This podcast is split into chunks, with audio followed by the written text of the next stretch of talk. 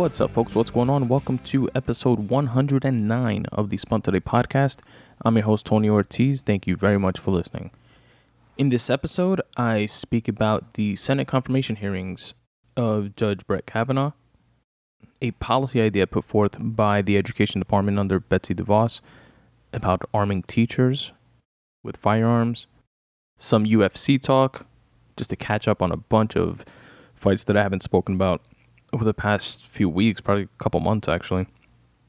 Uh, like TJ versus Cody, DJ versus Cejudo, Conor and Khabib, which is coming up, etc.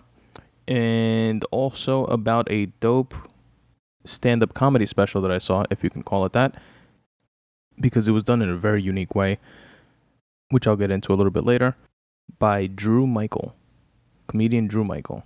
Stick around, folks. If you're new to the podcast and would like to support, a cool way to do so is to sign up to my newsletter. It's a weekly newsletter called the Midday Monday Boost Letter. I send it out every Monday at noon, and it contains five things a featured photograph of the week, podcast of the week, video of the week, quote of the week, and word of the week. If you're interested, it's completely free and you can sign up at spuntoday.com forward slash subscribe. All right, so for those of you who don't know, Judge Kavanaugh was appointed by Donald Trump to the Supreme Court. Now, for him to officially become a Supreme Court justice, he has to become confirmed by the Senate. And the Senate holds these public as well as private hearings with the the appointee and then they vote on if this person's a Supreme Court justice or not. And to me, the the when a president has the chance to appoint a Supreme Court justice, this is by far the most long-term influential ability that they have. It's a very lasting move that they make because Supreme Court justices are not able to be termed out. They are justices for life. They literally serve on the bench until they die and or decide to step down. Well, I guess it's not and or. It's probably just or. Because if you die, it's not really like a conscious decision to step down, right? All right. Quick aside, by the way, the fucking Jets lost again. And I'm a Jets fan. But fuck, man, it's frustrating. Darnold, I'm not sold on. I know it's only been four games. He was supposedly, you know, I don't follow it that closely, sports in general. Um, uh, but he was supposedly, you know, a great quarterback in college. He was uh, like a top two, three draft pick. This year, the Jets got him. They need a, a good quarterback, a franchise quarterback that they can build a team around. And he just, I don't know, it's only been four games his appeal is supposedly like a very like a long term play. That's what made me, you know, the whole Supreme Court justice thing made me think about that in relation to football, like a long term play. And hopefully that's the case and he progresses and gets better. But I don't know. Like there's certain tells that I saw with him, like in this game specifically uh, against the Jags, which was like just not commanding, not having command over the offense like not having that like the team doesn't seem to like look to him as a leader yet. Maybe that's something that will develop over time or should. Um but he kind of has like that Mark Sanchez feel right now where like they don't they don't like respect him as a quarterback yet or as like the leader of the the offense. Kind of like how they treated uh, Willie Beamen in the beginning in any any given Sunday they like they didn't want to play for him type of thing, but not as egregious, obviously. Anyway, all right. I'm going to the to the game against the Vikings on October 21st, and very much so looking forward to it. It's in a few weeks. I'll definitely, uh, you know, podcast about that when the time comes. It's a, a bunch of us, like 15 to 20 people, go to one game a year and you know make this like big event out of it tailgate for like four to five hours before the game and you know it's beer and beer funnels and liquor and and burgers and hot dogs and grilling and shish kebabs and a bunch of food and chips and just like really good time. And then the game, you know, so it's like the cherry on top. And then afterwards, tail the tailgate again. But I digress. Hopefully, that's a better game than this one that I just saw. All right, so anyway, back to the whole Brett Kavanaugh thing.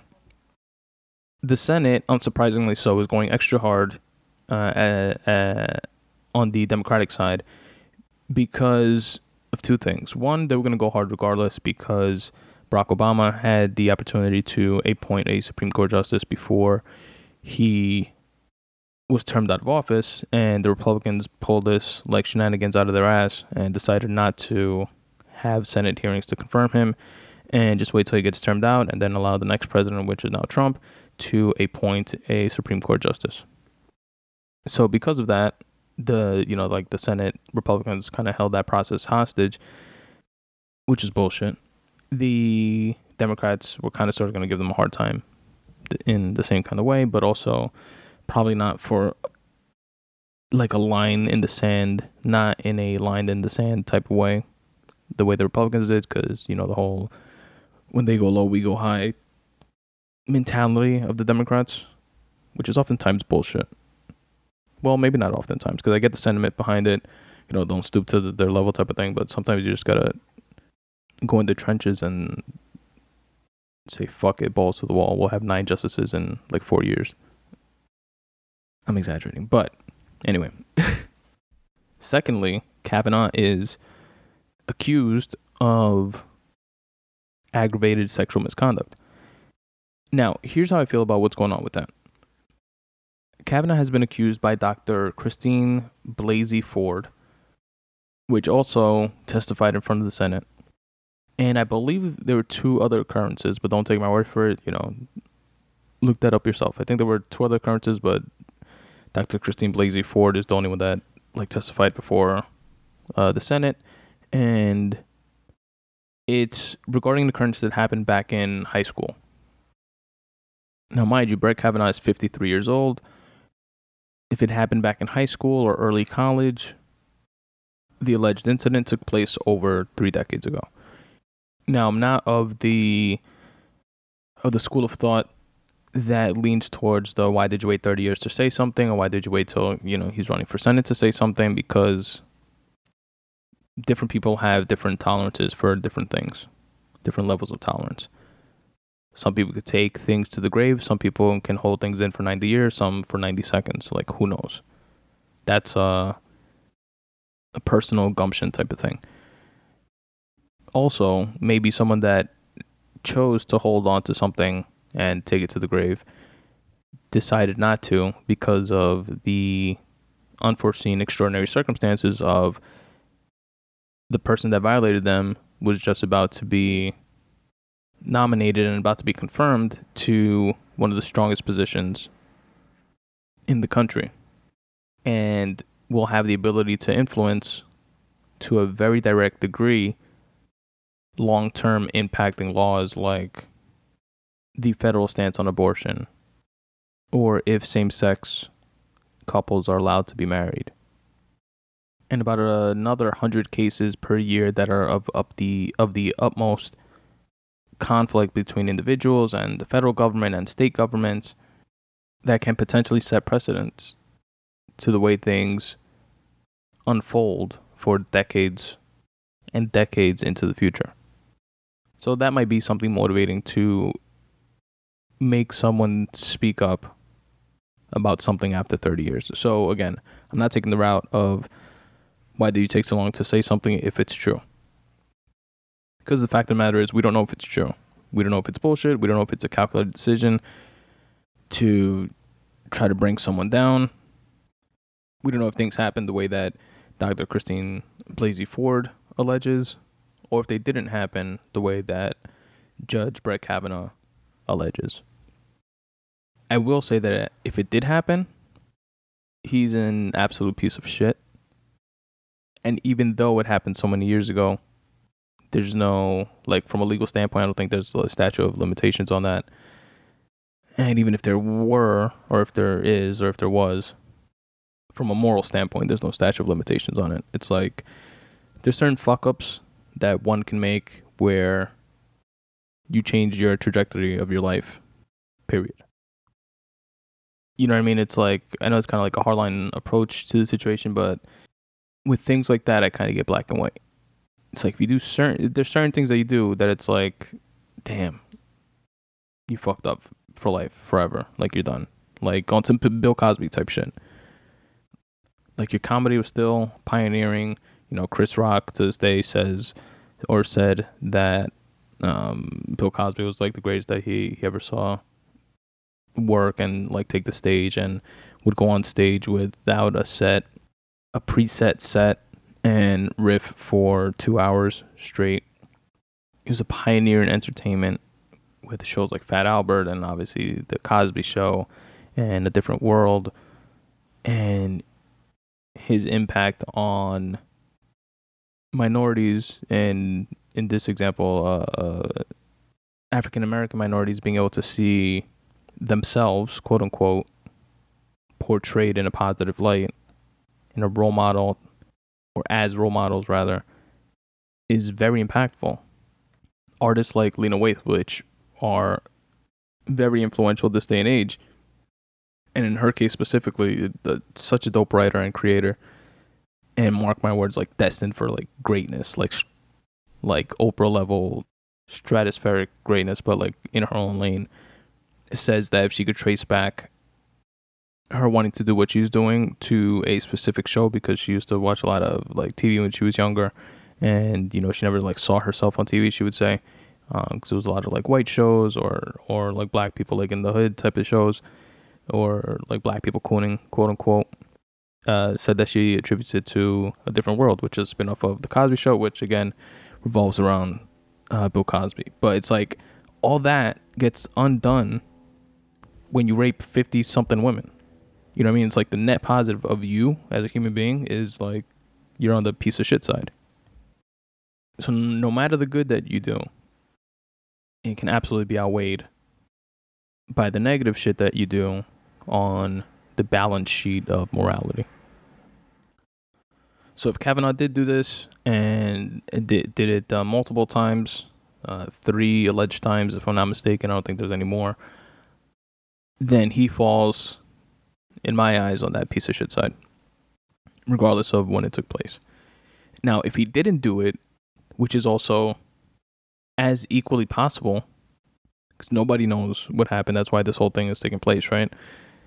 Except for them two, at the very least then it's so fucked up that someone that has you know busted their ass by all accounts and purposes and worked their way up through uh, being a lawyer and then a judge to being appointed to the highest court in the land, which is only nine of in the country at one time, and only 113 of them in the history of the United States then it's equally as hard. It's horrible, and it's like it's something that can't be undone. That's the worst part, in my opinion. If he didn't do it, because yeah, the damage is done to him, to his family, to his career, and if it's not true, it's like that's not something you could go back and be like, oh no, was, we found out it was all bullshit. So, you know, that's it. He's like tainted for life. Period he'll probably always be known as oh but wait wasn't that that judge that like raped the girl or something like that oh no he was acquitted of everything you know found out that the lady was a psycho and it was all bullshit oh okay. Yeah he still looks creepy. You know what i mean? Like he's still gonna have that like stigma about him regardless. Like from this point forward period. No matter what the outcome is now. Which is fucked up and leads me to my point of it's actually something i heard on on uh, the fighter and the kid podcast and that i completely agreed with which is there has to be some sort of agreed upon ironclad road to redemption for men that are accused of sexual misconduct. And I'm not trying to mansplain or just, you know, be biased because I am a guy. And maybe I can't check that bias to a certain degree, although I think I'm being as objective as possible here.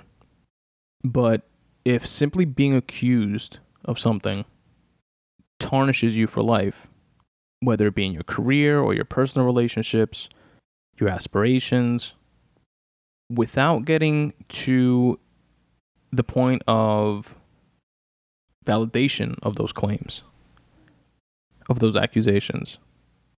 So if you're tarnished from the from the jump, you're tarnished. You're done. You're fucked. Regardless of if it was complete fabrication, if it was bullshit, if it was true, it's like you're done regardless. You just if it's true, if it's proven to be true, you might have legal repercussions attached to that and so forth. But you're fucked aside from that regardless. Like you lose your job, your wife winds up leaving you, splitting up your family. Like all that just comes as part of being accused.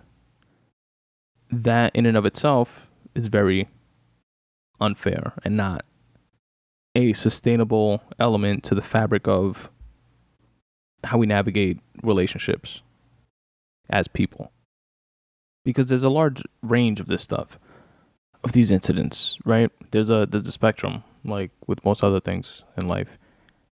There's a famous case from 2015 of two college kids from Occidental College in uh, Los Angeles, California, where uh, they were texting each other. They were drunk. You know, they're you know they're I don't remember if they were like freshmen or sophomores or something like that.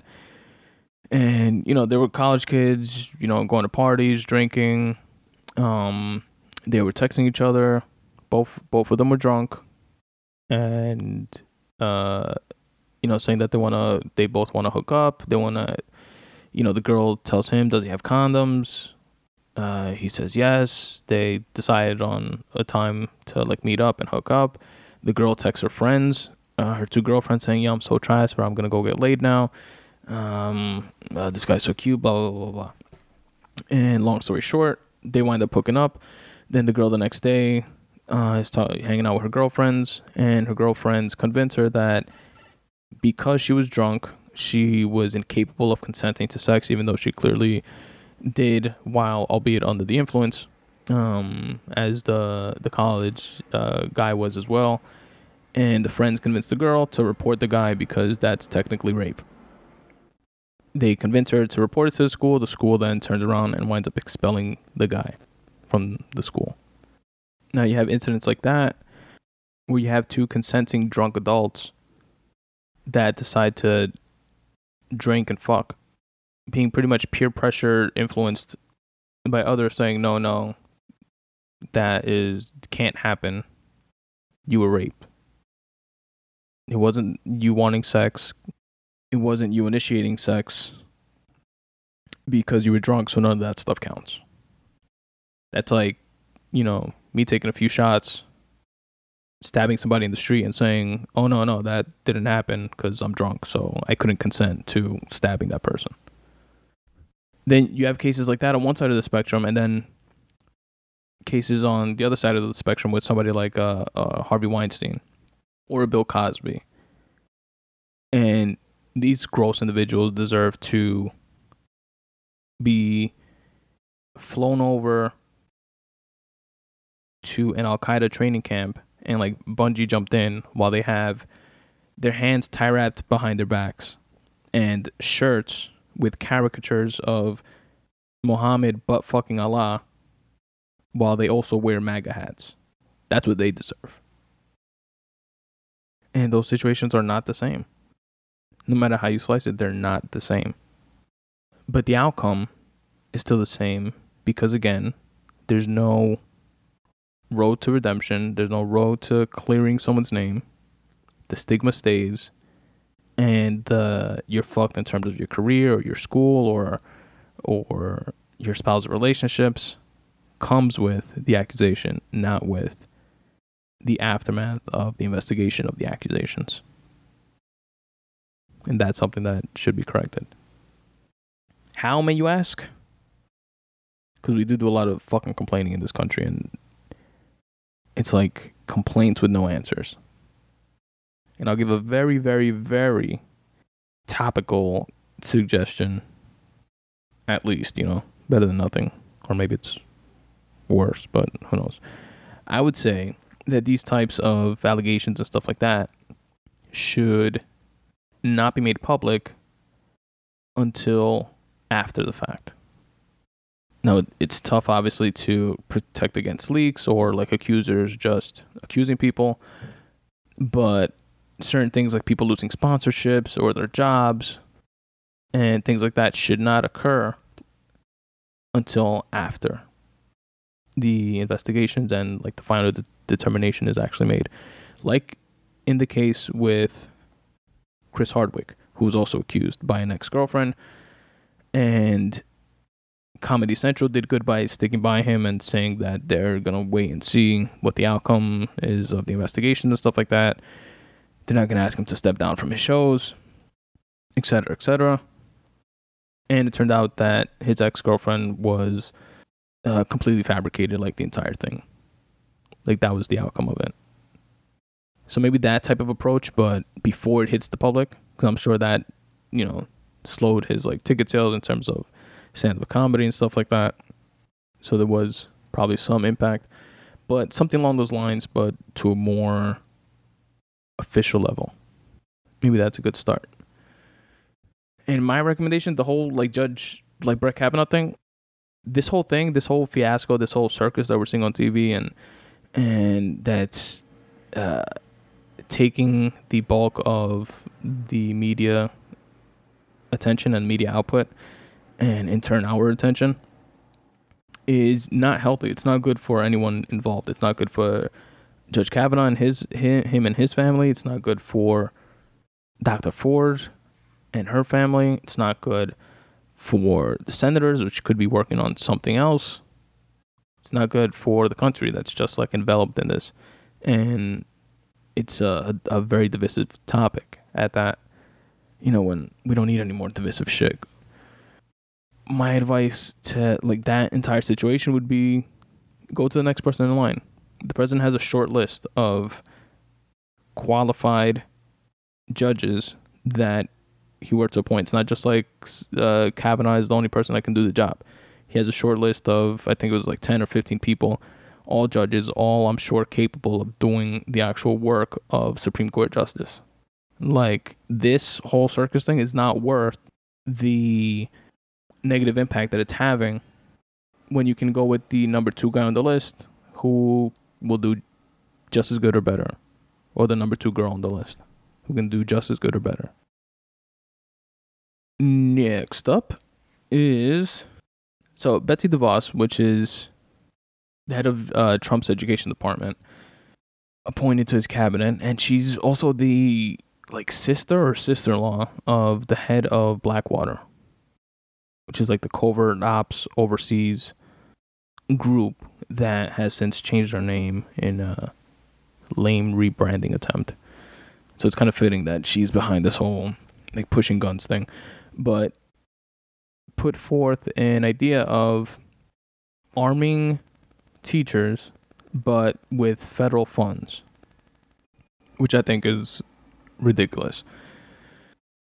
I say that because one, well, a slight, slight silver lining, if you want to find like some positive in the idea, is that it would be up to individual states to incorporate, and then the federal government would uh, provide the funds to fund them, to fund the firearms. Now, I say it's a it's kind of a positive because you know states like uh could then arbitrarily you know decide based on the state. Every state is is different. You know you can't compare like Kansas to New York or something like that. The number of people and uh, the level of of crime per capita is going to be different, and different regions have different needs and different cultures and and what may be good for the goose is not necessarily good for the gander. So the fact that it's not just imposed on on teachers at, at the federal level is a good thing, or would would be a good thing. But then you have um, there was a represent uh, a teacher from Texas, which is an open carry state. You can like walk around with AK-47s if you want and you know you would be stopped by cops and you know spoken to and you know what are you doing or whatever type of thing because people around you are kind of scared but it's an open carry state um teachers there were like yo we're not trained to do what local law enforcement or the military do. So we don't want these, you know, these guns. That was a little surprising to hear. I would think that everybody would be like gun ho and you know Texas, and of course that's a ignorant. I've never been to Texas type of stereotype that I'm imposing. But anyway, I say all that to say this. I remember my teachers from like elementary school and junior high and high school, and I can't think of. I could maybe think of one. I remember there was this like GI Joe looking gym teacher named Mr. Bloom that I had in like junior high. He, looked like super fit and looked like literally like a GI Joe. Like we used to call him GI Joe actually. And I think he had like military background or something like that. Like for a guy like that, it made sense. But that's like one teacher in you know my 12 years of like public school. That would be like maybe I trust that guy with a gun. you know what I mean? So I would say it's like the idea of teacher armed teachers scares me like on a surface level. You know it's like more guns in the schools. What if like uh, a gang of kids get together and like over overpower a teacher and get access to the gun or you know like something like that is kind of scary. Um so like the safety and the the like hiding of it and the secrecy of it would have to be like ironclad like type of thing if if something like this were to be implemented. And it should like the only because like if there's a mass shooter like i would want somebody on my side with the gun too. That like that's the flip side of it. Like i would want mr bloom to come out and fucking pick off a fucking kid in a trench coat stereotyping again but kid in a trench coat you know spraying an ak-47 all around. So that said i would say if the storing of the firearm is like some ironclad, you know, you need a retina scan, a fingerprint, and a fucking seven digit code type of thing to like get access to it and nobody knows the room that it's in type of thing. Uh, and it's like in a vault somewhere. If it's protected like that, that's that's like one step, one like one box that I, I would want checked. The other thing is that only people that qualify to use it can have access to it. So the teachers that would want to do it, I want them to have some like sharpshooter army level training that has to be certified and recertified on a at least a bi-yearly basis. Like something better than than cops have to go through because cops are around this type of environment, this type of shit all the time. Teachers are not, so I would imagine that they would have to be that much more prepared and able to handle a firearm in order to be able to do so in a productive way.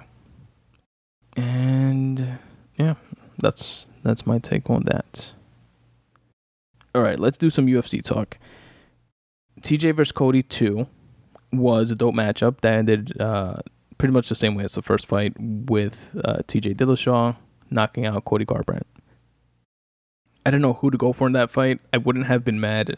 I think if any of them won it, like if it went Cody's way, I wouldn't have been mad, especially because it would have set up a trilogy. And those guys, I feel like they are gonna have a trilogy anyway, like sometime in the future, maybe when Cody like builds himself back up.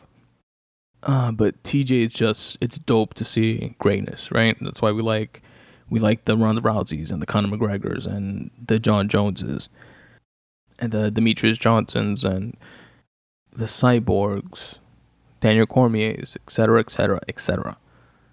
And I was excited at that point because it was like TJ won. There is definitely going to have a super fight with DJ, Demetrious Johnson, once Demetrious Johnson beats Henry Cejudo for the second time, which did not happen. I was so let down by that fight. Demetrious Johnson, Mighty Mouse, aka Mighty Mouse, who broke the record for defending a UFC championship for the the most than any other UFC champion. I believe the number was 12 times, maybe 11 times, but I think it was 12 times, 13 times, something like that. It's like in that range.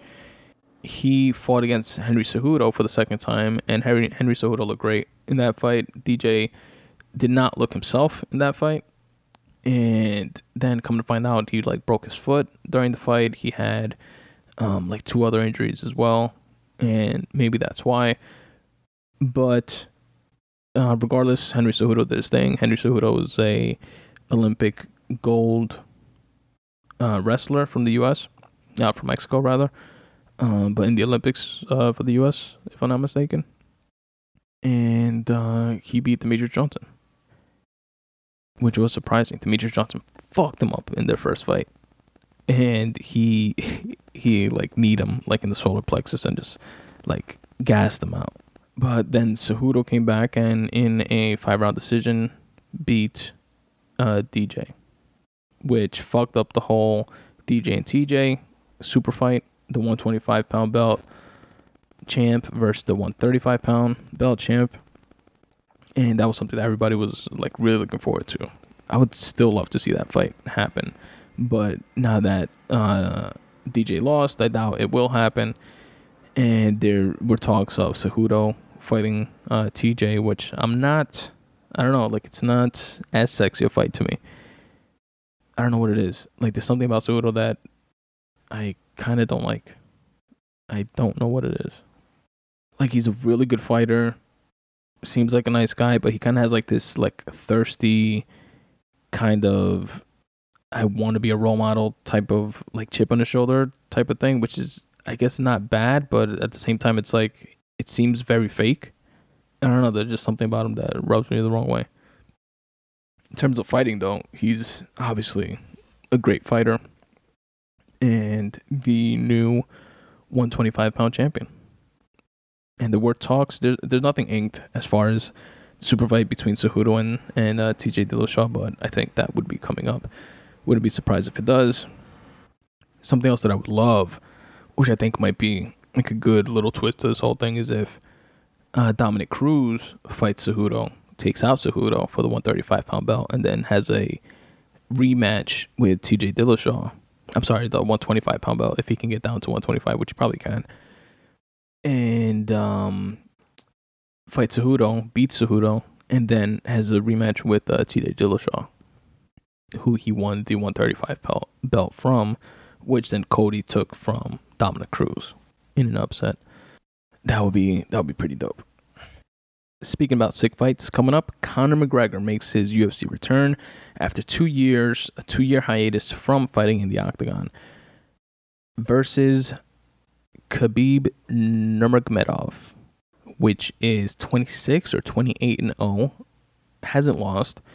He's the current champion in that weight class, and he's this Russian dude that his father used to tie a bear to a tree in their backyard and make him wrestle the bear. Like there's videos of it. You you can YouTube it, you can see it online. I've seen it. It's fucking sick. It's like this little baby cub bear, but still, it's fucking insane. And Khabib is widely regarded at having the best wrestling in the entire UFC, any weight class division. And we all know that Conor McGregor gasses out and doesn't do too well on the ground after, as Nate uh, Nate Diaz showed, after I would say third, fourth roundish, he starts uh, decreasing in terms of cardio. So it's a very interesting matchup, the classic uh, striker versus wrestler type of matchup, and I'm very much so looking forward to that. That's coming up next week, Saturday, actually, October 6th. Well, by the time you guys hear this, yeah, it'll be coming up like that next Saturday after that. So definitely going to speak about that in the next episode of the Today podcast, but I'm very much looking forward to it. I think Conor can pull it off. I think we've seen Khabib get get uh, wobbled a couple times in the Michael Johnson fight, for example. He clipped him, he wobbled him a bit. Um, Michael Johnson doesn't have the power that uh, Conor has, um, or the precision in striking that Conor has. Uh, who else? I think Barboza um, also dazed Khabib a bit, but you know Khabib just ran through Barboza after that, and Barboza was it was thought that he would be the guy to take out Khabib for the first time because um, he's like very unorthodox and wild and, and flashy with his kicks. And people say if Barboza couldn't do it with his kicks, I was kind of going to do it with his striking? And you know you need more distance with kicks, which is the point that Matt Hardy made in um, the UFC uh, fight breakdowns that he does And it's true, like you, he he couldn't get the distance, he couldn't get the space that he needed to throw his kicks. But Conor with the striking with his hands, he doesn't need all that space. So as Khabib is driving in, Conor has a very good opportunity and skill set to catch him and put him away. So I would say if the fight, if Conor has a chance of winning, it's within the first two rounds. If he does not uh, finish Khabib within the first two rounds, it's going to be five rounds of Khabib mauling uh, Conor on the ground, wearing him down, and uh, Khabib wins by decision if it goes to five rounds. But I don't think Khabib will be able to finish Conor. And I think that Conor will be able to finish Khabib only if he does it within the first two rounds. And I'm very much looking forward to the fight. They haven't done this like world tour, which you know Conor is like known for, and and uh, the the UFC always like makes him do. Um, but they haven't done any of that. And you know Conor, you know he's known for have having a good speaking game. Like he gets into the fighters, his opponent's heads, like well before the match starts. And we haven't seen a lot of that, and it's a lot of like the hype that sells the fight is those those uh, interactions. There was one press conference where the public was not allowed; it was only media, and it obviously wasn't the same. But Conor was in, you know, there in Conor form, uh, doing his thing, and historically, Conor said that he doesn't like the the so much uh, like the whole like the media thing, how it takes away from you know training and stuff like that. So I'm sure he worked that into his contract this time around, as well as the fact that it's going the this fight and apparently like any future Conor fights moving forward are going to be co-promoted by the UFC, which is a promotion company. People like lose sight of that. It's not like the NFL or the NBA. Uh, UFC promotes fights, uh, co-promoted by uh, Conor uh, McGregor, what is it? McGregor Promotions, and the UFC, and Proper 12 Whiskey, which is Conor's uh, new whiskey line that he started. And if you noticed in the press conference, he had a bottle of the Proper 12 Whiskey on the podium there next to like the water, you know, the usual water bottle and Monster Energy drink. And he did like a cheers with Dana White, the president and offered Khabib some, and Khabib said he doesn't drink, and blah blah blah blah blah. Anyway, so that's interesting. That's interesting, like power power move, like business move on the side of Conor. And as he said, you know, after the the Mayweather fight, where he's estimated to have made over a hundred mil or close to or on or around a hundred million dollars with his purse and sponsorship and stuff like that. And the reason why and where he started McGregor Productions was with that fight. So he got a piece from that. He doesn't have to fight anymore, at least not for financial reasons. He's doing it because he quote unquote loves it. Either that or if he's blowing all his his money. So anyway, either way, I'm looking forward to the fight. And it would be very hard to blow a hundred million dollars, but people have done it. Last but not least, Drew Michael has a special on HBO. Notice how I didn't call it a comedy special, even though it's under the comedy section and it is a stand up comedy set. However, it was a special that was directed by Jerrod Carmichael. And Jerrod Carmichael is a stand up comedian himself and a writer and executive producer and now director. Yeah, the Carmichael show, which was fantastic, only had three seasons before it was uh, canceled d- due to like creative differences with the studio and financial disputes and stuff like that. But then Netflix picked it up and it became this like cult classic type of thing. But anyway, um, great, great show. I don't really like very many sitcoms. That's one that I definitely put like towards the top of the list of of really good uh, sitcoms. And uh, Carmichael wrote it, uh, created the show and, and did most, if not all, of the writing supposedly for the show. And he, it's all his perspective. I like his pers- perspective. I've seen a lot of his interviews and watched his stand up, like I said. And I enjoy his perspective. Now, he decided to direct this uh, Drew Michael uh, stand up. And it was his idea apparently to do it without an audience, which is very interesting because stand-up comedy or comedians like feed off the audience. That's how they gauge what they do. And you know, I've said it before. You know, stand. You know, when you watch a special on a comedy special, it's not the first time that the person is doing it on stage. It's not you know something that they wrote out and then you know they memorized and went up and performed like a play. It takes like a year's worth of hundreds of sets of trying out jokes, of working out jokes, touring the country, and going to local comedy clubs and doing like 30, 50, 100, 200 people at a time and working on your set and working on your jokes until you build up an hour's worth of material and then put that together in the special. And you normally do like two to four uh, shows and you take the chunks of each of those two to four shows put them together and boom there's your comedy special.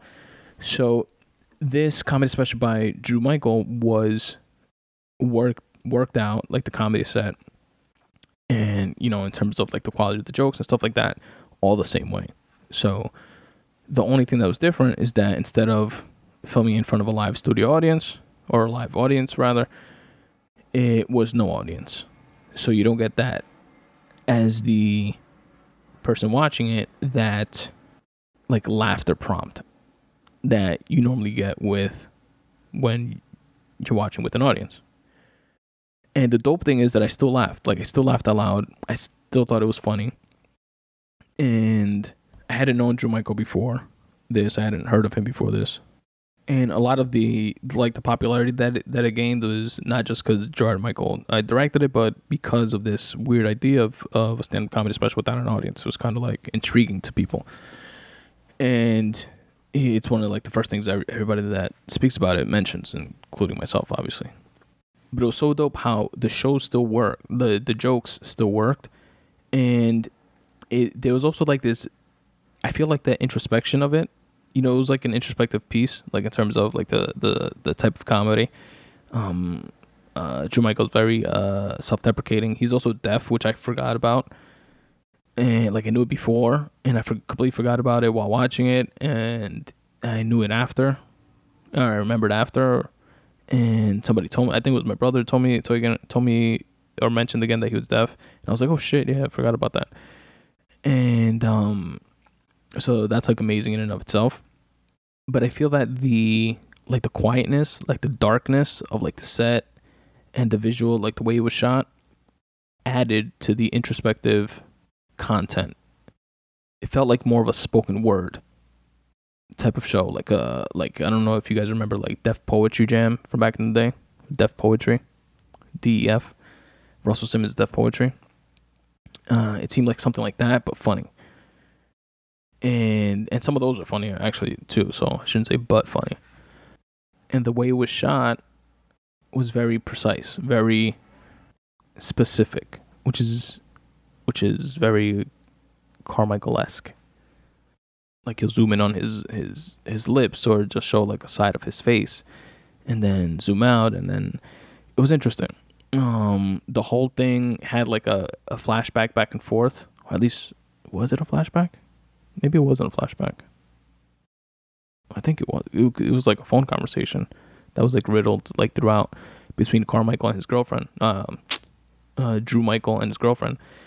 And that was it kind of like threw off like the pacing of the set, but not in a bad way because it also took away a little bit of the sting of watching a comedy special without an audience. So it was kind of interesting in that sense. Then also at the end, I don't know, like spoil it, but there's like a piece with the girlfriend telling uh, Drew Michael something like in a little rant, and that was also dope because it was like unexpected but also poignant and certain things that she said and it was a dope special man it also like i liked it so much that it inspired two separate free writing pieces that i wrote based on on uh, watching that that comedy special which I will undoubtedly share sometime in the future in a future free writing session episode of the Today podcast. But yeah, it was dope. Check it out. It's on HBO. It's uh his name is Drew D R E W Michael M I C H A E L and it's absolutely worth the watch. I haven't liked a comedy special in this way, you know, in something other than just, you know, super funny. But I haven't liked a comedy special in like an introspective way since Neal Brennan's uh, Three Mics, which, as I said when I reviewed that one, it was like my favorite thing that I saw, my favorite single thing that I saw in the entire year. And I believe that was last year, or the maybe even the year before, or maybe the beginning of this year. That's all I got for you folks. That is episode 109 of the Spun Today podcast. Hope you guys enjoyed it. Stick around, listen to some tunes for a little bit, and uh, then check out some ways you can help support the podcast. I'm nice right now. Thank you very much. Peace. I, I feel good. If you have a drink, would you please put it in the air? That party last night was awfully crazy. I wish we taped it. I danced my face off and had this one girl completely naked. Drink my drink and smoke my. But my good friends is all I need. Pass out at three, wake up at ten, go out to eat, then do it again. Man, I wanna go to college for the rest of my life. Sip Bankers Club and drink Miller Lite. On Thirsty Thursday and Tuesday night ice. And I can get pizza, a dollar a slice. So fill up my cup, let's get muffed up. I'm next on the table, who want what? I am champion at beer pong. Allen Iverson, Akeem Olajuwon. Don't even bounce, not in my house. Better hope you make it, otherwise you naked. Time isn't wasted when you're getting wasted. Woke up today and all I could say is, um, that party last night was awfully crazy. I wish we taped it. I danced my face off and had this one girl completely naked. Would you like to receive a short email from me once a week? You know that feeling you have on a Monday at work when you have absolutely nothing to look forward to except for lunch? Have no fear, the Midday Monday Boost letter is here. In this short weekly newsletter, you will receive five things. One is a photograph of the week from a photographer, a podcast of the week. I listen to tons of podcasts, dozens and dozens of podcasts, hundreds of episodes, and I cherry pick the best ones and I share them with you here. You'll also receive a video of the week, which could be anything from a rap battle to a TED talk. You receive a quote of the week, something to let marinate in your mind, and a word of the week so that you and I can both step up our vocab. So, if any of that sounds of interest to you, check it out. Check out the subscribe page at spuntoday.com forward slash subscribe. Drop in your email address and you'll receive the very next one. For any writers or creatives out there, I have a questionnaire. It's a five question questionnaire that anyone is free to fill out. It's located at spuntoday.com forward slash questionnaire. And what it is, is five open ended questions related to your craft. It's things like what inspires you to write or create whenever you don't feel the inspiration to do so. What are your favorite apps or tools or tricks to trick yourself into getting into the mind state of actually creating? What inspires you, etc., etc., stuff like that. And what I do with your responses is share them on a future episode of the podcast. Now, you can choose to remain anonymous if you choose to. You have that option right there when you fill out the questionnaire. And if you do not choose to remain anonymous, I give you a shout out on the podcast and promote for free whatever it is that you have going on. So I appreciate you in advance for sharing that with me, as well as the rest of the listeners of the Spun Today podcast, which would stand to gain from you filling out the questionnaire. Now, you can help support the podcast in a myriad of ways. One way, which does not cost you anything and is most popular within the podcasting community, is by shopping on Amazon using my affiliate links banner. So, the way that works is you go to spuntoday.com forward slash affiliate links, or just click on the affiliate links tab at the top center of the page. And there you will see a banner for Amazon. You literally just click on that, and it takes you to Amazon's website where you do your shopping like you normally do. It does not cost you anything extra, but Amazon will give me a kickback just for driving traffic to their website. So that would be a big help. It literally costs you nothing extra financially, just costs you a couple of extra clicks of your mouse before you do your Amazon shopping. The iTunes banner that's on that same page works the same way.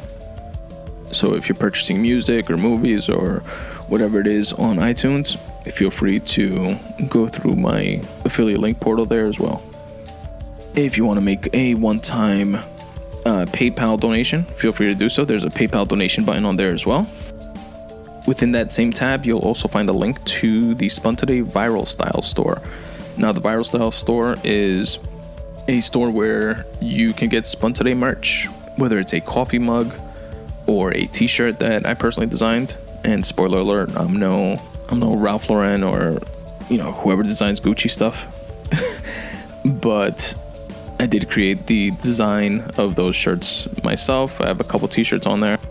One that says, for example, "Right Need Every Day," which is a play off of Snoop, Dre, and Nate Dogg's "Smoke Weed Every Day." So it's "Right Need Every Day" with like a puff cloud of smoke behind it. I have a podcast versus everybody T-shirt and uh, just stuff like that. So check it out. The link to the Viral Style store is also there. You can also help support the podcast on a reoccurring basis if you become a Patreon supporter. Now, Patreon is pretty cool, and it there's a little um, video explanation of what it is and how it works, but I'll try to do my best to summarize it here. Basically, you sign on to Patreon, which is a free service, free account, and you can support not just myself, but any other uh, podcasters or creatives that also have Patreon pages. And you can choose to, for example, donate a dollar to them on a per episode basis. So the Spun Today podcast has two uh, episodes a month. So if you donate a dollar to it, it'll be two dollars a month basically. And you set it up and it just happens automatically on a reoccurring basis. There are zero fees. You can cancel at any time, no hassle, no bullshit and it's uh, it's a cool way to help support and is much appreciated. And also, it's not just like a, for example, uh, a PayPal donation, which is just that, but through Patreon, it allows the creator, in this case being myself, to set up a reward system, if you will. So, if you donate a dollar per episode, you are considered a tier one supporter. If you donate three dollars per episode, you are a second tier supporter, etc., etc. And it goes up to four tiers, and each tier gets different things. Like uh, tier one gets a free Today bookmark and a shout out on the podcast. Tier three gets uh gets those two things from tier one as well as a free writing piece that's not posted on on my website or available to anyone else, etc., etc. So check that out if you will and uh, visit my Patreon page at Patreon, P A T R E O N dot com forward slash spun today. Another great, amazing way to help support the podcast is to rate and review it. This costs you absolutely nothing. Whether you listen on iTunes, on Stitcher, on TuneIn, on iHeartRadio, on Pocket Casts, on Overcast, on Player FM, on Google Play, on YouTube, on Tumblr, or if you listen on Podbay or any other of your favorite podcast apps. Please rate and review the episode. It really is the number one way to help the show gain traction, gain exposure. You know, you could also share it with friends and family and tell them, yo, check out what this idiot is saying. Some of it is actually pretty good. Or it all fucking sucks and you should listen and laugh. But as long as you're listening, it would be much appreciated. So rate and review the podcast wherever it is that you listen. Follow me on Twitter or on Instagram at Spun Today. Like the Facebook fan page at facebook.com forward slash Spun Today. Subscribe to my YouTube page as well. All podcast episodes are available on YouTube as well as clipped versions. For example, with the random rant episodes, you know, I speak about a bunch of different topics instead of having the full episode alone, which is also available on YouTube but you also have snippets of the different topics broken up into more digestible chunks. So check that out. You can also support by checking out my book, Make Way for You Tips for Getting Out of Your Own Way. It's a quick, short read if you're looking for some inspiration and motivation, and you can find out more about it at spuntoday.com forward slash books. There, you'll find a video of me telling you all how the book came to fruition, as well as a couple of audio excerpts. If you're interested, you can purchase it wherever books are sold Kindle, iBooks, Kobo, in ebook or paperback format, which you can find on Amazon. Also, for being a Spun Today listener, I can also send you a free copy. Right there on that same landing page at spuntoday.com forward slash books, drop in your email address at the bottom of the page, and I'll shoot you over a copy in the format of your choice. And that's all I got, folks. Thanks again for checking out this episode. And as always, substitute the mysticism with hard work and start taking steps in the general direction of your dreams. Thanks for listening.